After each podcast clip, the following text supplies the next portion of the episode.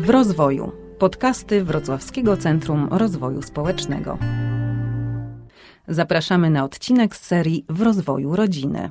Gospodarzem odcinka jest Fundacja Wychowanie w Szacunku. Dzień dobry, witam Was wszystkich bardzo serdecznie. Chciałoby się powiedzieć przed ekranem, ale tak naprawdę przy mikrofonie. Patrycja Frania z Fundacji Wychowanie w Szacunku, a dzisiaj moim gościem jest Ania Kasprzycka. Ania Kasprzycka, która została zaproszona przez nas i przez WCRS po to, żeby poopowiadać nam o rodzeństwie. Ale zanim to nastąpi, to ja bym chciała, Ania, Cię poprosić, żebyś powiedziała kilka słów o sobie. Witajcie, Ania Kasprzycka. Ja jestem trenerem Family Lab przede wszystkim, ale jestem też pedagogiem. Pracuję z rodzicami w ramach pracowni Rodzina w Relacji, ale pracuję też z nauczycielami i chyba o tym powinnam przede wszystkim wspomnieć, że jestem mamą trójki dzieci. Ja mam 2 córki i syna, 12-latki to są. Tak się złożyło, że pojawiły się na świecie w jednym czasie i są dla mnie takim bardzo dużym polem doświadczalnym w temacie, do którego mnie dzisiaj zaprosiliście. No właśnie, tak byłam ciekawa, czy nawiążesz do tego, czy nawiążesz do nie doświadczenia.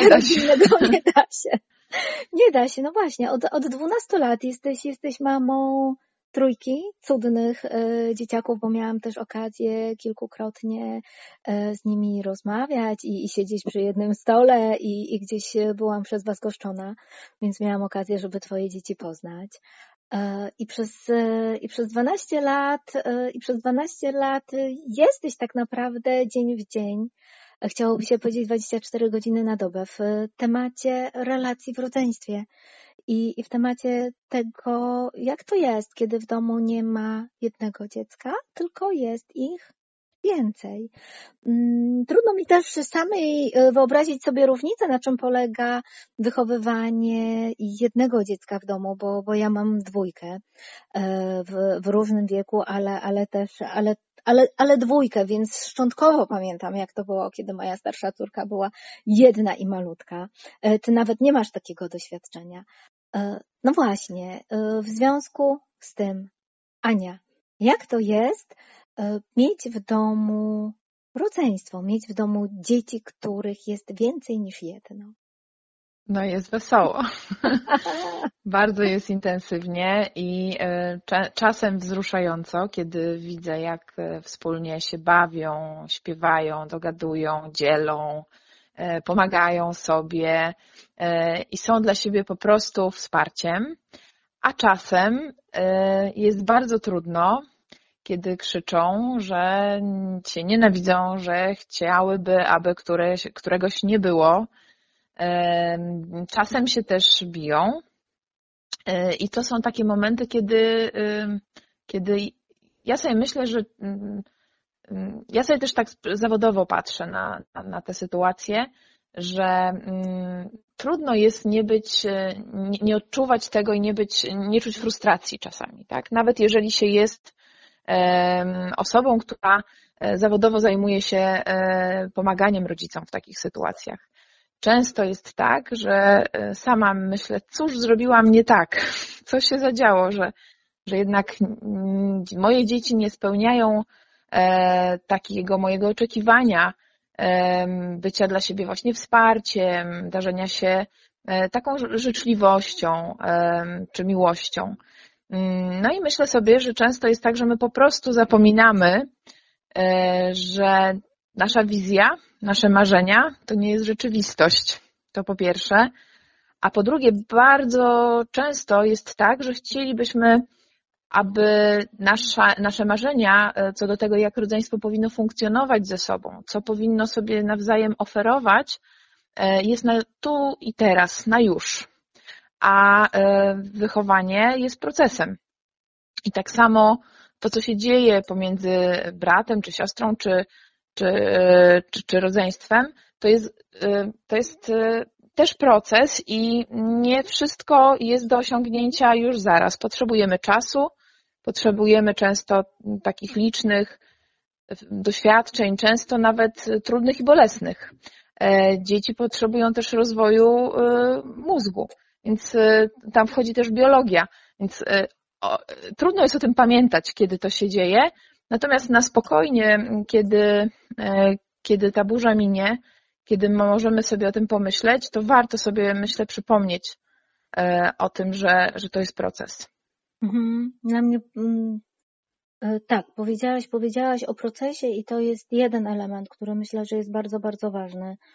On jest szczególnie ważny również chyba z innego punktu widzenia. Nie wiem, czy się ze mną zgodzisz, ale nie tylko jest to proces wzajemnych relacji w rodzinie, czyli proces zachodzących relacji pomiędzy rodzicami a dziećmi, dziećmi a rodzicami i pomiędzy dziećmi samymi między sobą, ale jest to też proces każdego z nas, w tym wypadku chociażby każdego z naszych dzieci, które się rozwija, które się zmienia, które dojrzewa i można powiedzieć, że każdego dnia jest już nowym i innym człowiekiem, a jeżeli nie każdego dnia, to nawet co jakiś czas, tak? Widzimy te różnice rozwojowe i one pewnie też na te relacje wpływają, bo one też dla samych dzieci mogą być zaskakujące albo mogą pokazywać, ja dzisiaj rano wstaję i okazuje się, że moja siostra, która jeszcze wczoraj zachowywała się jakoś tak albo wydawało się, że jest jakaś taka, to w dniu dzisiejszym jest trochę inna niż była i to może być zaskakujące. Oczywiście, wiesz, my też mamy raz lepszy dzień, raz gorszy, raz, nie wiem, boli nas brzuch, innym razem nie mamy siły wstać z łóżka, bo jesteśmy przeziębione. I tak też jest z dziećmi, że czasem moje dzieci są teraz na przykład na etapie dojrzewania, szczególnie dziewczynki, i myślę, że tam bardzo biologia też decyduje o tym, jak się danego dnia czują, co się z nimi dzieje i jak na przykład odbierają zaczepki, czasem nawet takie, powiedziałabym, sympatyczne do zabawy swojego brata. Tak, często jest on bardzo w taki sposób krótki, zwięzły, odsuwany od nie wiem, zabawy, czy od wspólnego nie wiem, spędzania czasu z siostrami, bo akurat one się gorzej czują, mają jakąś swoją trudność związaną z dojrzewaniem. Dla mnie jest ważne pamiętanie właśnie o tym, że każdego dnia może być inaczej, że to jest proces, ale też tego, o czym powiedział Jesper Juul, o konflikcie, o bójkach, o sprzeczkach w rodzeństwie, że my generalnie jako rodzice patrzymy na nie niechętnie i myślimy sobie często, kurczę, coś jest właśnie z nami nie tak, jako rodzicami, skoro nasze dzieci się tak zachowują, nie potrafią żyć w zgodzie, tylko się konfliktują, czy też rywalizują ze sobą, a tak naprawdę, tak jak pisał Juul, to jest część życia, to jest taka prawda o życiu, to jest, życie właśnie takie jest, czasem jest tak, że się dogadujemy, a czasem jest tak, że się konfliktujemy.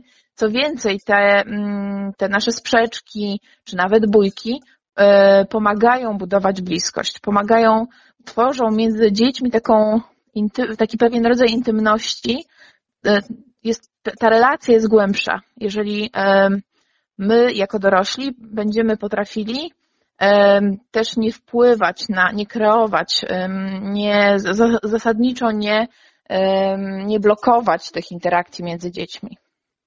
Jeżeli to jest jeżeli tak się dzieje między nimi, że czasami są konflikty, czasami są rywalizacje, a my spokojnie obserwujemy, co się dzieje bez interweniowania, bez rozstrzygania, kto tutaj jest sprawcą, kto ofiarą, kto ma rację, a kto jej nie ma, to wtedy pozwolimy dzieciom w taki naturalny sposób zbudować właśnie tą intymność i bliskość, o której mówi Jesper Juul.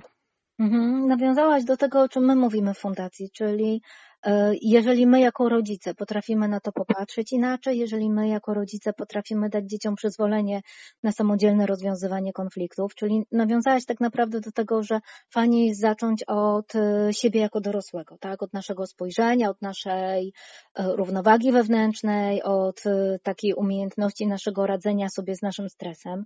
I tutaj mogłybyśmy dużo na ten temat dużo rozmawiać, ale ja bym chciała wrócić do czegoś innego, do tego, o czym ty wspomniałaś. wspomniałaś. Wspomniałaś o tym, że są takie momenty u Was w rodzinie, kiedy Wasze dwie córki, rozumiem, że wchodzą w pewnego rodzaju koalicję, w niektórych sytuacjach być może, że jest im bliżej do siebie i odsuwają swojego brata na przysłowiowy tor boczny. I jak Ty jako mama, jak Ty do tego podchodzisz? Bo ja myślę, że to jest częsty problem u rodziców, może częsta sytuacja. U mnie, mimo że jest różnica wieku, różnica 3 lat, to ja też często doświadczam takiej sytuacji, kiedy jedna z moich córek ewidentnie mówi drugiej, no nie chcę Twojego towarzystwa, nie chcę Twojej obecności, albo zamyka drzwi, albo mówi siostrze, no wyjdź, bo to jest moja przestrzeń. Jak ty jako i specjalista, i mama w takich sytuacjach sobie radzisz?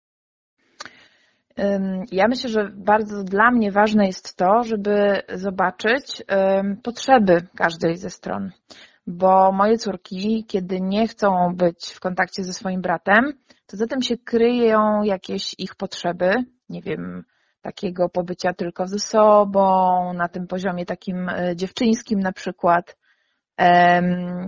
takiej potrzeba budowania tożsamości kobiecej, a jeżeli mój syn chce być z nimi i chce w jakiś sposób z nimi się bawić, czy rozmawiać, czy w coś grać, to pewnie gdzieś tam pod spodem chciałby być, nie wiem, zauważony, chciałby być częścią grupy, widziany. I ja mam takie wrażenie, że często wystarczy tylko pozwolić to nazwać, zauważyć to. Czyli kiedy mój syn, nie wiem, się denerwuje i mówi, mamo, bo one nie chcą się ze mną bawić, i tutaj pada często jakiś epitet na przykład, jakie są w związku z tym, to może zamiast, tak sobie myślę, że zamiast fokusowania się na tym, nie no, przecież nie są, twoje siostry takie nie są, nie możesz tak mówić, to może ja widzę, że ty bardzo chciałbyś z nimi się bawić, tak? Albo bardzo chciałbyś z nimi być, że tobie zależy na tym, żeby one cię dostrzegały. I bardzo często po takim stwierdzeniu, po pójściu w tym kierunku, ja obserwuję taką zgodę dziecka na to, znaczy takie, no tak, jestem słyszany, tak, to zostało nazwane, to zostało powiedziane. I to jest bardzo ważne. Z drugiej strony można też temu dziecku, które ten kontakt urywa, które jakby nie zgadza się na wspólną zabawę czy na wspólne bycie, też nazwać tą jego potrzebę. I myślę, że jeżeli wybierzemy taką drogę, to dzieci usłyszane, zauważone, dostrzeżone i uznane, bo to też jest ważne. Ja mówiąc dziecku, ja widzę, że ty masz taką i taką potrzebę, to jednocześnie daję mu prawo czuć tak, jak czuje. Nie mówię mu, ty nie możesz tak czuć, ty nie możesz tak myśleć, bo ty masz siostrę i jesteś bratem i musisz się bawić ze swoją siostrą, tak? Czyli kiedy dajemy uznanie, kiedy zauważymy, to automatycznie dzieci chętniej wejdą ze sobą w kontakt, bo będą wiedziały, że mogą, że zostaną zauważone i uznane przez swojego rodzica te potrzeby i nie będzie już takiej presji. Ta ich potrzeba autonomii też jest ważna.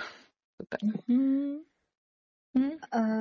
Powiedziałaś, że kiedy te potrzeby zostaną uznane, nazwane, zobaczone, szczególnie przez dorosłego, który jest w roli przewodnika, takiego lidera, który niekoniecznie interweniuje, prawda? Bo ja myślę, że to jest ważne, żebyśmy na siebie jako rodzice, że my nie musimy brać na siebie ciężaru tej interwencji za relacje pomiędzy rodzeństwem. To jest chyba też taki ważny kawałek do przepracowania w przypadku nas jako dorosłych.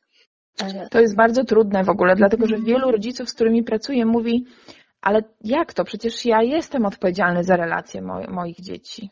Właśnie. No i tutaj, no nie, za relacje są odpowiedzialne te osoby, które je tworzą. My, jako rodzice, możemy jedynie swoimi działaniami pomagać dzieciom w budowaniu tych relacji, wspierać je, ale nie jesteśmy za samą tą relację odpowiedzialni. No to... nie mamy takiej mocy. No właśnie, no to jak wspierać? Jak? Bo to jest takie pytanie, które się chyba często przybija. To co ja jako rodzic mam zrobić? To ja parę rzeczy tutaj mam, parę pomysłów. Natomiast ja jeszcze, wiesz, ważne jest dla mnie, żeby to wybrzmiało, że kiedy coś się dzieje między dziećmi, tak jak rozmawiałyśmy przed chwilą o tej sytuacji, kiedy nie chcą, jedna strona nie chce być w kontakcie z drugą, to bardzo ważny jest cel mojej interwencji. Czy wtedy, kiedy dzieci się po prostu kłócą o coś. I to jest tak, że celem mojej interwencji nie jest to, żebym ja zrozumiała, co się między nimi dzieje. Moim celem jest to, żeby dzieci siebie wzajemnie usłyszały, żeby one wzajemnie mogły siebie zobaczyć i zrozumieć to, co się między nimi dzieje. Mhm. Jeżeli tak spojrzymy na różnego rodzaju konflikty w rodzinie, w rodzeństwie, pomiędzy rodzeństwem, to myślę, że też będzie nam łatwiej nie czuć się tak bardzo odpowiedzialnym za te relacje. A co wspiera? Myślę, że jest bardzo wiele rzeczy, które możemy jako rodzice zrobić, żeby te relacje były bardziej, nie wiem, ciepłe między dziećmi albo bardziej wspierające. Po pierwsze, akceptowanie dzieci takimi, jakimi są przez rodziców. Szanowanie ich integralności. Myślę, że warto pamiętać o tym, że jeżeli my szanujemy integralność dzieci, to one wtedy nie muszą same walczyć o tą swoją integralność. Ania, przepraszam, zrobię stopklatkę, bo mam często takie poczucie, że integralność jest takim słowem, które nie zawsze jest rozumiane. Czy możesz tutaj pokrótce powiedzieć, co to znaczy, że szanujemy integralność dzieci? Najprościej, jak ja lubię o tym mówić, to kiedy ja szanuję integralność dziecka, to ja szanuję jego potrzeby, jego wartości, jego uczucia. Szanuję to, jakim on jest człowiekiem na wielu poziomach. Na poziomie ciała, na poziomie uczuć, tak, na poziomie emocji. To tak wygląda dla mnie integralność. Czyli jeżeli ja mówię, słuchaj, ja szanuję to, że nie wiem, w przypadku czasami jest taka sytuacja, że zmuszamy dzieci do dzielenia się albo ustępowania młodszemu czy temu, co do którego dziecka akurat nam się wydaje, że ta jego potrzeba jest teraz ważniejsza. Jeżeli będziemy zmuszać dziecko do tego, żeby się czymś podzieliło, to będziemy naruszać jego integralność. Jasne. Więc ono musi automatycznie o nią walczyć, tak? Ono musi, musi zawalczyć o swoje, tak? O coś, co jest jego i co jest dla niego ważne.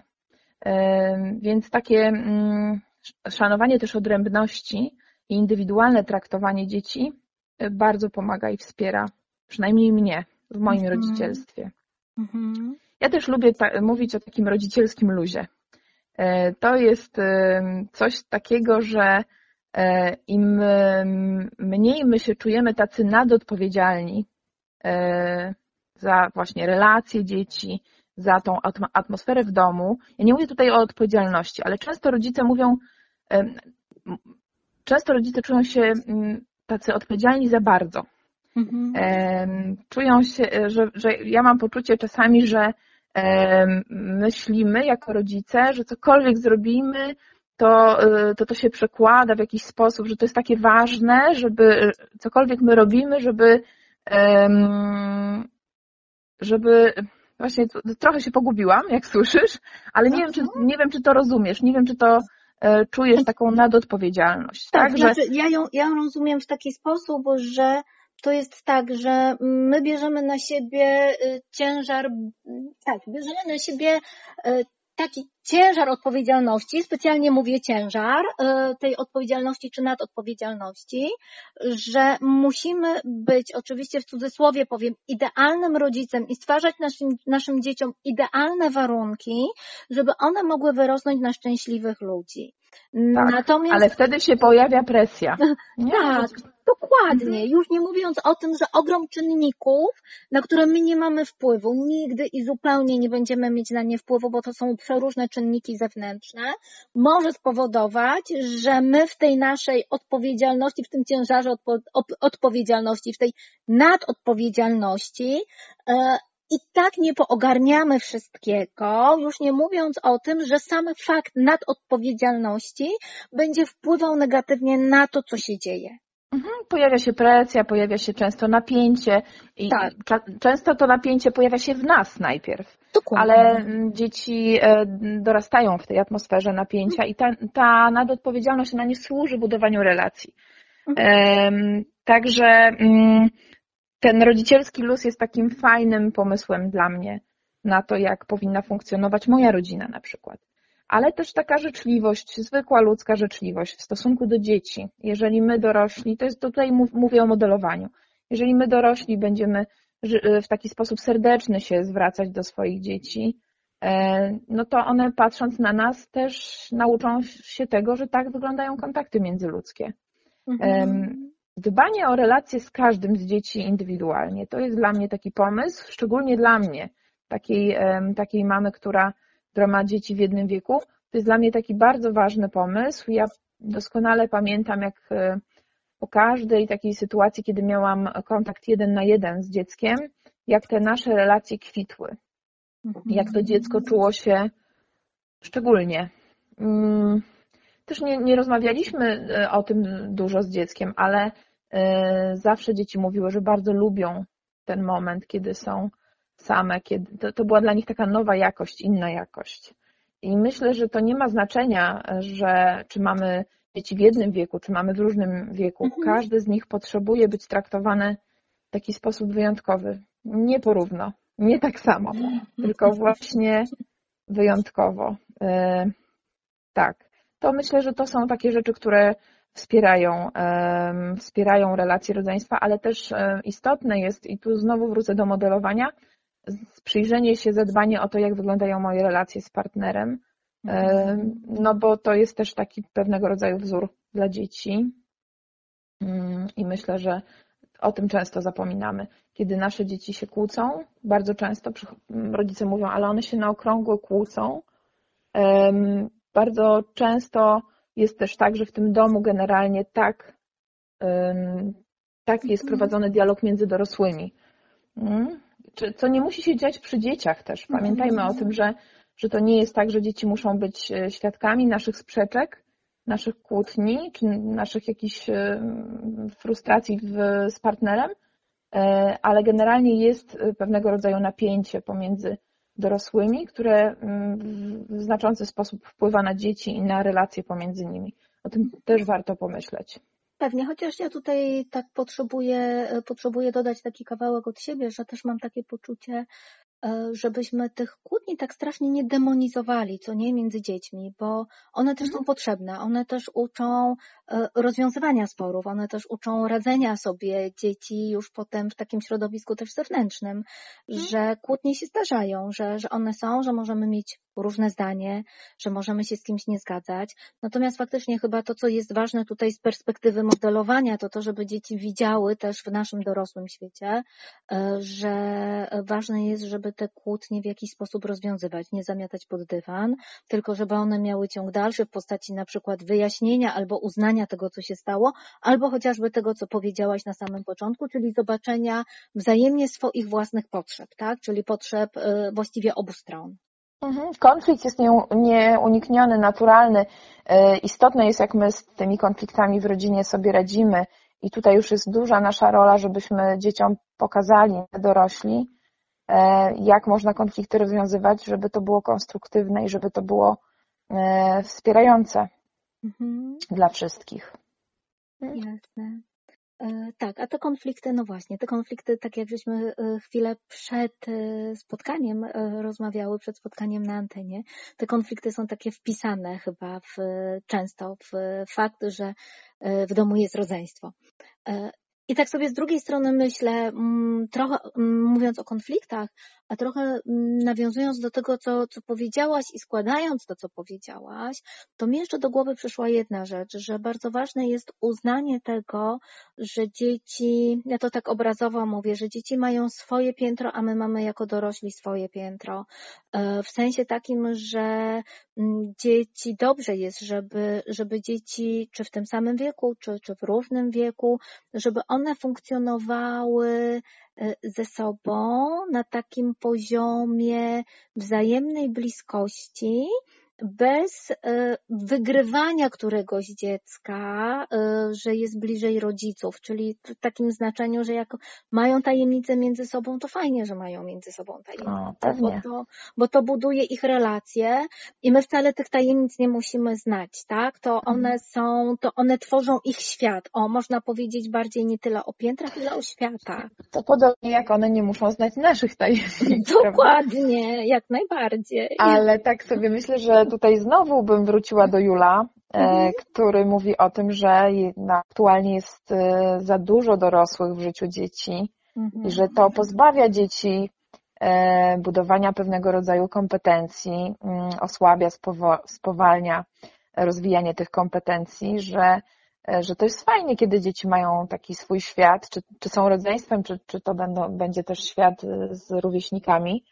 Oczywiście teraz jest dość trudno o to, żeby spędzały dzieci czas ze sobą z oczywistych względów, ale na tyle, na ile można o to zadbać, a w rodzeństwie przecież można, tak. To myślę, że bardzo warto, żeby miały właśnie swoje tajemnice, czasem nawet taki sojusz przeciwko rodzicom, tak, żeby coś osiągnąć.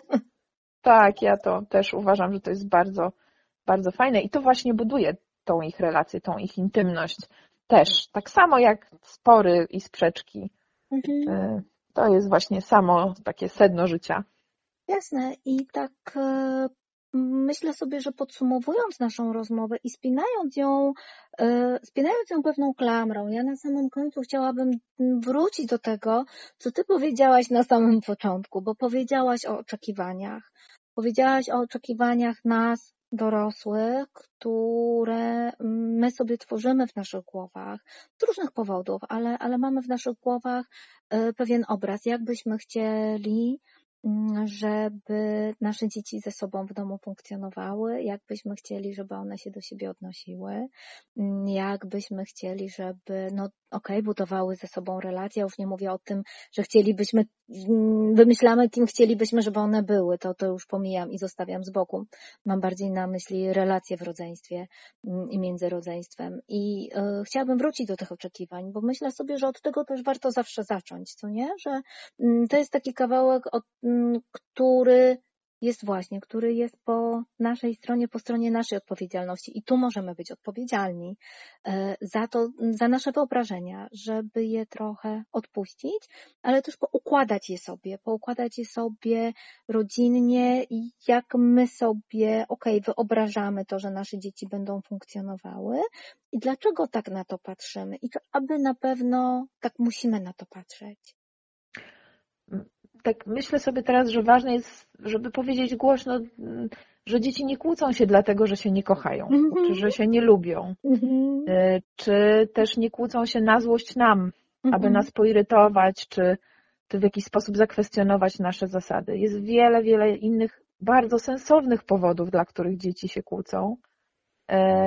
I to, że one się kłócą, to nie jest historia o mnie, to nie jest opowieść o mnie, choć na pewno jest tak, że mogę w jakiś sposób wspierać to o czym wcześniej mówiliśmy, budowanie relacji, bo jeżeli nie będę dzieci porównywała, jeżeli nie będę krytykowała dzieci, nie wiem, zaprzeczała jakoś ich uczuciom, często jest tak, że jeżeli siostra czy brat mówi nienawidzę cię do tego drugiego, to rodzic bardzo często mówi, no jak możesz tak mówić, przecież to jest twoja siostra, powinieneś ją kochać, tak? To są takie automatyczne odpowiedzi, które nam przychodzą po prostu z naszego twardego dysku, powiedziałabym, tego, który gdzieś tam w dzieciństwie nam został dany, to jeżeli nie będziemy robili takich rzeczy, to będzie dzieciom łatwiej.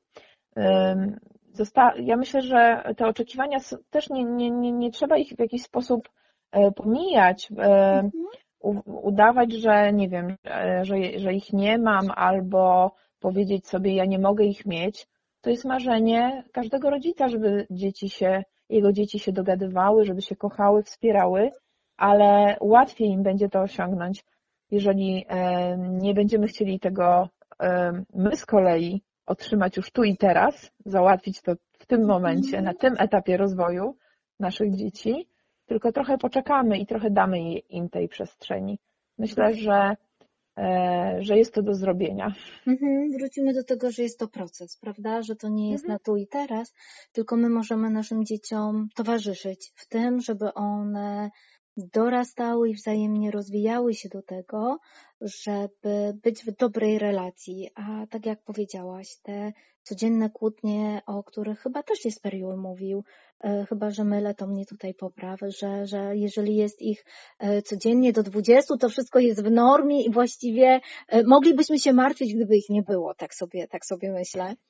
Tak, nie wiem skąd co prawda Jesper Juul wziął tę liczbę, ale pracował z rodzinami, miał duże doświadczenie pracy z rodzinami i na pewno gdzieś tam był blisko.